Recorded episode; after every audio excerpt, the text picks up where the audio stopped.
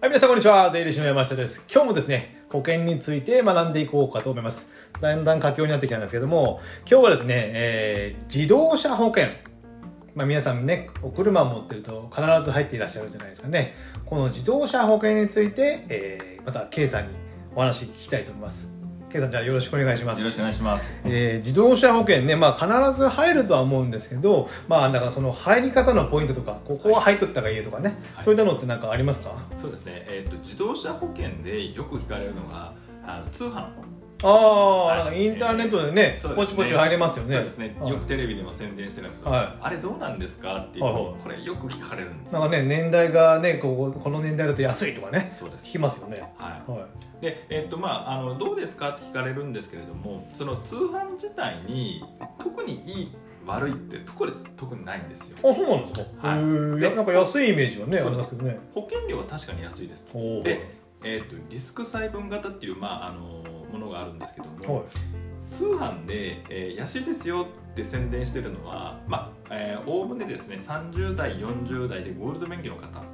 ああはいはいがあんまり事故を起こしにくいみたいなねはいはいはいで逆に例えば二十歳未満の方とかうんであればものすごく高くなるんですねおーこれはもう直接その年代別の事故率をもう直接反映してるんです、やっぱ二十歳ぐらいの方が多いんですね多いですねやっぱりあえのー免許取り立ての人ってやっぱりちょっとね若かりしき頃でねすねねまあ僕もやっちゃいますよねあるんですけど、はいであとは高齢の方ですああそうね最近多いですもんね、はいへだからー若い方と高齢の方っていうのはもうあのリスクをそのまま反映してるので通販とはいえどもものすごく高いんですねあじゃあその人たちの年代が通販で入っても安くならないとあ安くならないあですそうなんですね、はい、で、えっとこれですねよくあの飛行機会社に、まあ、あの飛行機会社はい例えるんですけども、はいえー例えばですね JAL とか ANA でも東京大阪便とか東京福岡便ってドル箱って言いますねああ結構ね、はみんなね仕事で使うから乗ってますもんそねこすっごい儲かるんですよはいはいは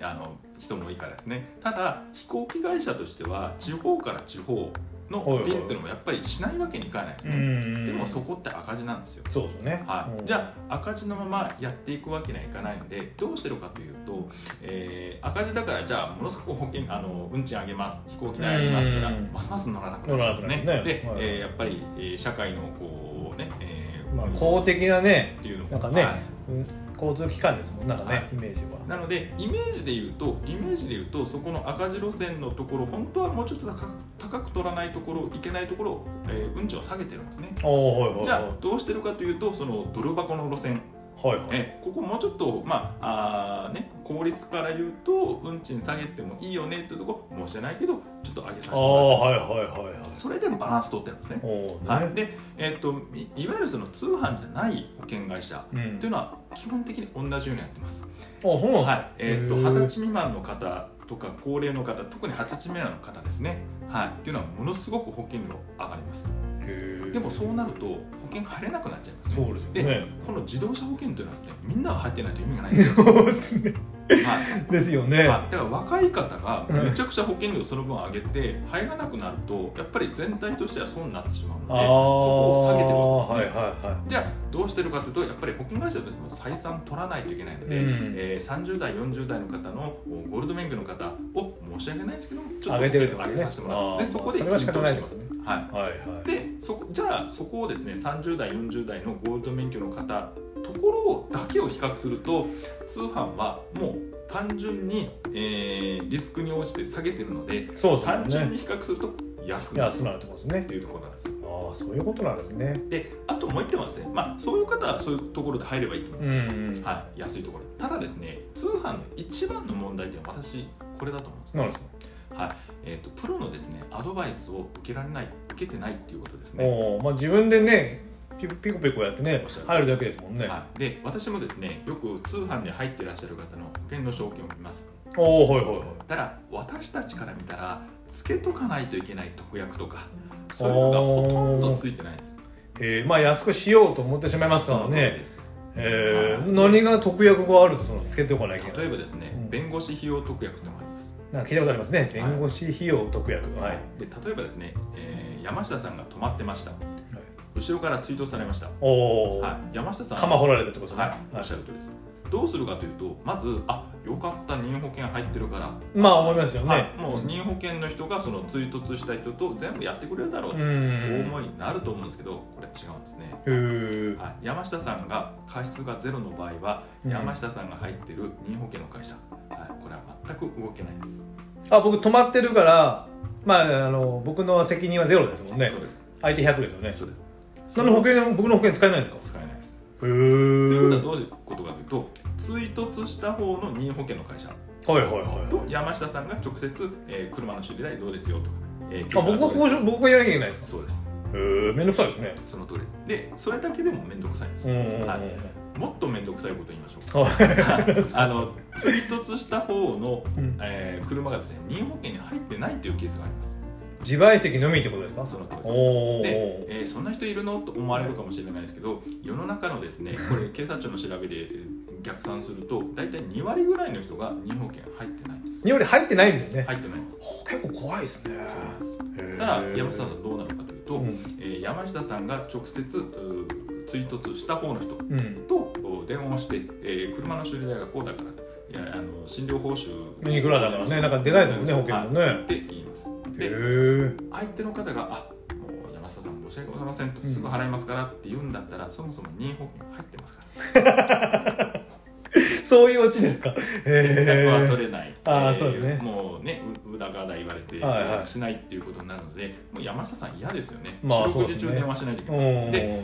でも取らなくなるんじゃないですそうなんですよかねへーでじゃああとその人との交渉を変わってほしいですよねうんはい、で、えーあとじゃあ変われるのは世の中でもう一人だけなんですよ一つの業種だけなんああそれってことですでねすねでその時に登場するのは弁護士さんですねあその弁護士の費用を、まあ、保険で賄いましょうってこそとの通りですだからおこれーつけとかないとものすごい大変なこあ自分が悪くなくてもですとね、でおーじゃあ保険料がバカ高いかというと、まあ、そもう月々もう数数数十円単位ですねあそんなもんなんですそかんなのですあそうななんのでですこね、の特約はつけていてほしいとかまあ他にもいろいろあるんですようん、弁護士費用特約はつけておかなきゃいけないそうですねわかりましたか皆さんはいっていうのもあるので、えー私が、まあ、実際にですね、えー今度車買ったんですということで言われれば、まあ、これこれこうこうこうと、まあいろいろお話をするので、まあ、大体つけられます、ああね、はい、ただ、えー、とやっぱりそういうやり取りがないんですよね通おー販の方っていうのは。はいはいで説明はもちろん書いてますけど、まあ書いてますねそれちいちこう全部読んだりし読まないですもんねはい、なので本当に、えー一番の問題点というのは何かというとやっぱりプロのアドバイスがないところで加入しているのでうんやっぱり事故の時って怖いなっていうあー万が一の事故の時に出るために保険入るんですからねその通りですそうですもんねなんか電話もつなげてにくいとかなんかねその通りですね言われますもんねあーでやっぱり事故やっぱ保険はですねもう肝は事故処理なんです、うんもう労働サービスがもうね欲しいんだったら JAF に入ればいいんですよああまあそうですねはい年間数千円ですからねそうなんですよあーなので、えー、と自己処理の質がどれぐらいかっていうことなんですよねそうねはいただまあここでいい悪いのっていうのはなかなか言えないんです けど、はい、やっぱり、えー、と安いところはまあそれなりそれ慣れになってしまう経ん費を削ってるね。まあそうですよというねこ。とになりますね。あのその弁護士費用特約つけてあとなんか車両保険とかもね結構高いじゃないですあかり。ますねあれ入った方がいいのかなとなんかねはい思いますよね。でこれもまたよく聞かれるんですね、うん車両保険すごい高いんですけど入った方がいいんですかっていうふうに言われるんですけどこれ基本的にこういうお答えをします、はい。えー、とローン組んでますかと自動車ローン。はいはいはい。で、えーローンを組んでるんだったらあー少なくともその間は車両保険かけといた方がいいですね、おおはいはいはいはい。もし仮に、えーまあ、分かりやすく言うと車が盗難されました、おお盗まれました。は盗難されましたはいということですね、まあ、たまに聞くと思うんで聞きますよねはいニュースとかでもですい。ね、はい。車両保険をかけてれば保証がされますほーはいなくなっちゃったからね。はい、で車両保険をかけてないと車はないわローンは残ってると、まあ、さっき あの前回お話したちょっとあの地震みたいな 地震は起きるですねああそうかそうかローン車ないけど払い続けなきゃいけないですもんね。はい、で、えー車が取られたっていうこともそうなんですけど交差点で、えー車同士でぶつかっちゃいましたおー、はいはい。えー過失の割合っていうのが出てきます、うんなんかなんとかね。はい、で自分が5割悪いとなるとやっぱりそこそこ数百万あのあ負担が出てくるで、はいはいこれもまた車お釈迦になっちゃったのにえあ金払わなきゃいけないはい、もうローンだけが残ってしまうああまあローンの頃からですねということは、まあ、最低避けたいので、へええまあ、あの現金を買えるぐらいの、まあ、視力のある方だったら、まあ入らなくてもいいかなはい、えー生活はまあできるかな 運転下手な人が入るぐらいですか よくぶつけるみたいなねっていう方もありますね。ああそれがあるんですねああローンがある場合ある場合は入っておいた方がいいとそうですねローンだけ残るとなかなか辛いですそうよなんでねすよ。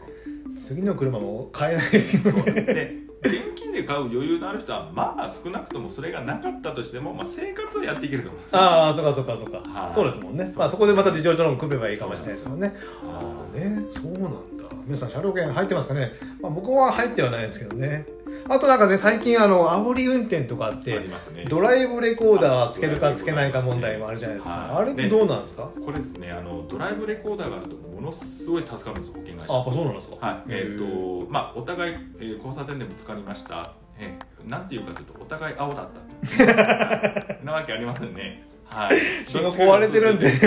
うね、どっちかが嘘ついてるはいんね。でお互い自分は悪くないっていう、はい、いますよはい、ね。でどっちかが嘘ついてるんですはいはいははい、でそれはもう神の水を知るそうですもんねということになっちゃうのでそこをドライブレコーダーで、えー証明できるとっい。証明できるものがないとやっぱそうですね。ていうことなんですけどこれものすごく実はですねトラブル多いんです、うーんはい、これどういうものかというと、うん例えばですね、えー自動車の、まあ、用品の量販店ありますねはいはいははいい。、そこでですね、まあ、ちょっと高いのはやっぱりちょっと金額的にねえーちょっと厳しいから安いの買おうということうんでつけられるんですよ、安いのはですね画素数がものすごく低いんですああ、映りがなんか悪いんですか悪いんですうでーん特。に夜中になると何も映ってないあ、真っ暗だとですね。はい、あへーのドライブレコーダーを買ってですね映してみて自分で見る人なんてまずいないですね。ああ、自分で映ったやつを見て見たもう見たことないですね、僕もね。なはいいんですよはいはいで。いざ実際その事故があった時に特に夜間ですねえ、えー見るんですけどもう青か赤か黄色かも分かんないあ、そこもわかんないですか分かんないですで相手からのあの車のおライトがですねはい照らされてて、えー真っ白になっ ちゃう、はい、何にも役立たハなイいビームで走れる。はい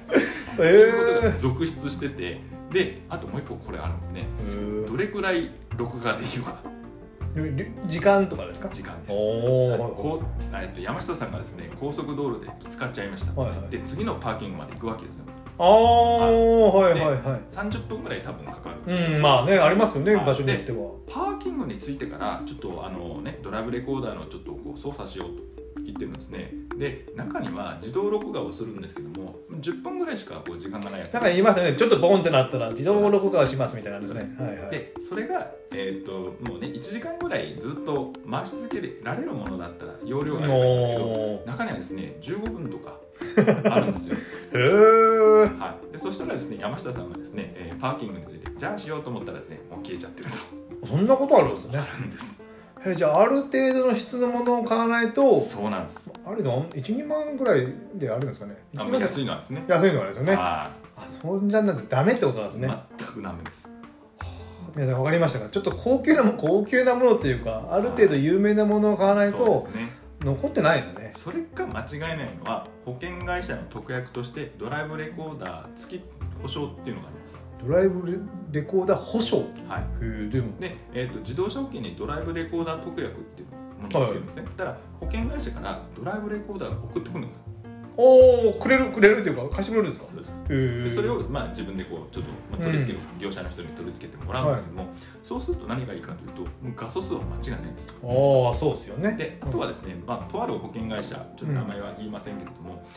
自動で、えー事故に遭った時に通報してくれるっていう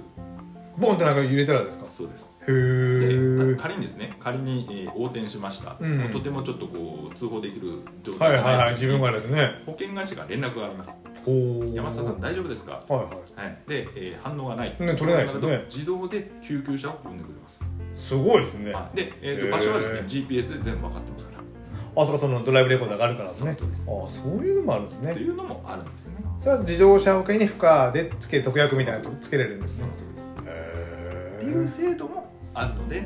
えあの非常にですねドライブレコーダー実はですねちょっとトラブルが多いトラブルが多いんです皆さんかねわからない結構ねまあつけときゃいいみたいなそうねですイメージがあるってですね買ってる方も多いと思うので、まあ、その保険で賄うか、まあ、自分で賄うかどっちでもいいんですけども、えー弁護士特約ですね弁護士特約とドライブレコーダー保険つけなくても、まあ、自分はちゃんとですね変なものは買わないということでそんぐらいでよかったですよねそう K さんはですねはいじゃあ今日はですね自動車保険のことをお話ししましたでは次最後ぐらいになるかもしれませんけどねいろいろ話したいと思いますではまた次回お会いしましょうさよなら